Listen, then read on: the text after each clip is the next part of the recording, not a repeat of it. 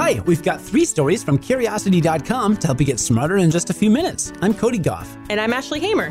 Today, you'll learn how fast human lifespans are increasing, why we've never seen a black hole, and new brain research that could help you kickstart your memory. Let's satisfy some curiosity on the award winning Curiosity Daily.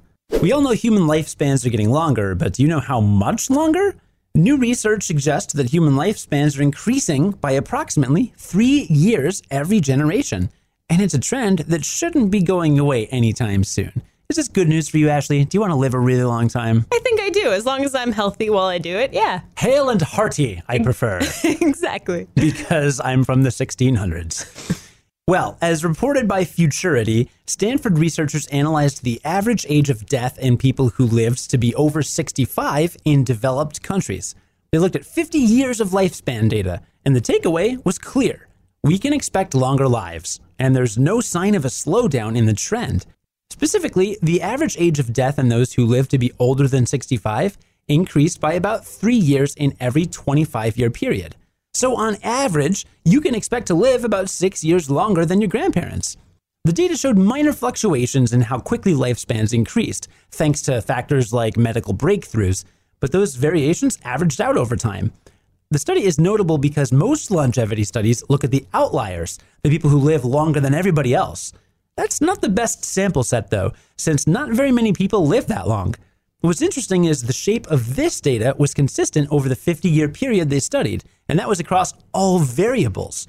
There was no single factor that allowed some people to live longer than others, at least not one that was showing up after age 65.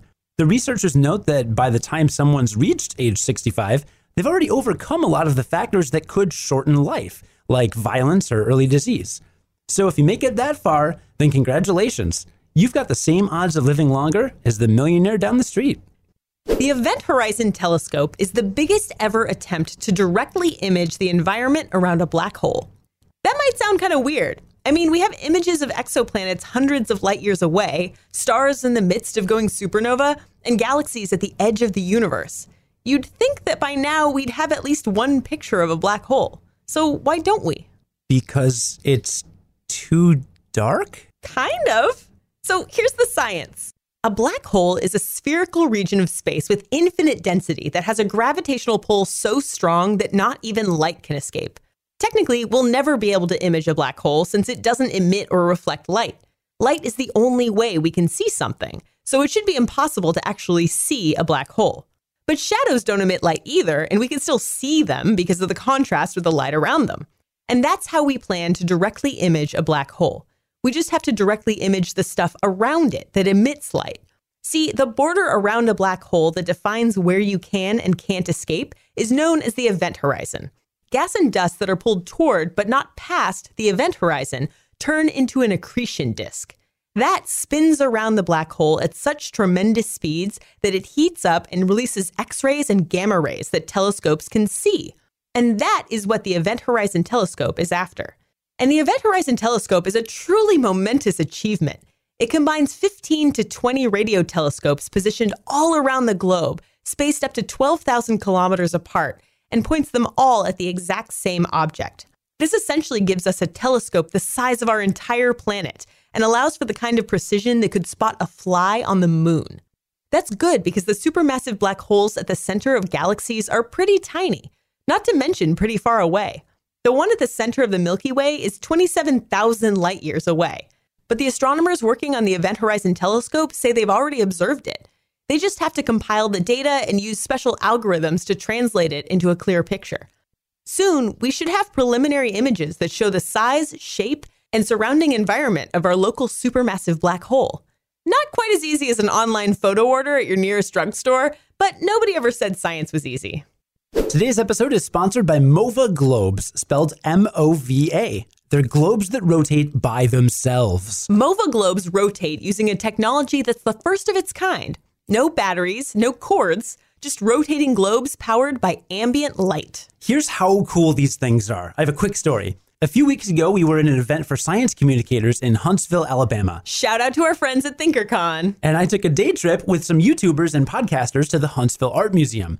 We got a private tour and got to see some of their private collection. It was super cool. And there was a MOVA globe at the little reception at the end of the tour. So here I am with a bunch of science people in a room in an actual art museum, surrounded by paintings and sculptures, and seriously, all anyone could talk about was this MOVA globe on the table. A couple people picked it up and it kept rotating, and everyone was floored. Talk about a conversation piece. This is like a conversation lightning rod. That globe featured a map of the Earth, but there are also globes with planets, moons, and more from their space collection. There are 40 different designs, from world maps to artwork. Hidden magnets provide the movement, so all you have to provide is a space on your desk or art gallery. Please visit movaglobes.com slash curiosity and use coupon code curiosity. That's C U R I O S I T Y for 15% off your purchase. This is a great gift for the person who has everything. To get 15% off of your purchase, visit movaglobes.com slash curiosity and use coupon code curiosity. We're going to wrap up with some compelling memory research, and it's all based on something called the Jennifer Aniston neuron. It shows how easily our brains draw new connections, and you can use it to kickstart your memory.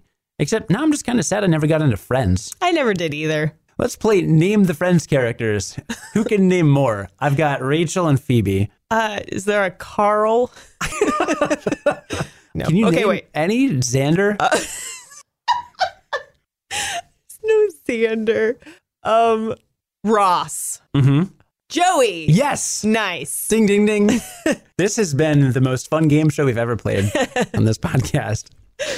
Well, don't worry, this science requires no prior knowledge of the TV show Friends, except knowing that Jennifer Aniston was in it. And this whole thing comes from an accidental discovery in 2005. A team of epilepsy researchers were trying to find the place in the brain where epileptic seizures originate. They started to notice a strange pattern in one of their participants. Every time she saw a picture of Jennifer Aniston, a particular neuron would fire in her brain. They tried showing her the words Jennifer Aniston, and again, that same neuron would fire. They tried bringing up Jennifer Aniston in other ways, and every time it shot off. The conclusion was inescapable. For this particular individual, anyway, there was a specific neuron tied to the concept of Jennifer Aniston. Other participants in the study had their own unique triggers for particular neurons. In one, they found a particular neuron associated with Bill Clinton and in another, they found one for Halle Berry. And the subject's brain would react as if they recognized the person, even if the person was unrecognizable in the image. So, for example, the Halle Berry part of the brain might fire off if the subject saw her in her Catwoman costume, as long as they knew beforehand that the actress had been unfortunate enough to win that role. This actually tells us a lot about how our brains work, though. As we learn to recognize people, places, and things, our networks of neurons start to store that data by developing particular patterns of activity. And it's surprisingly easy to manipulate that pattern. For example, sometimes Jennifer Aniston neurons would light up when they saw Lisa Kudrow. That implied that part of the job the neuron was doing was making associations. Lisa Kudrow made her think of Phoebe from Friends, which made her think of Rachel from Friends, which made her think of Jennifer Aniston, who played Rachel. The biggest takeaway from this is that making associations between two concepts could be one of the most effective ways to kickstart your memory. The one that comes to my mind is always thinking of a person you already know when you meet someone new who has the same name. That is my number one tried and true trick for remembering names.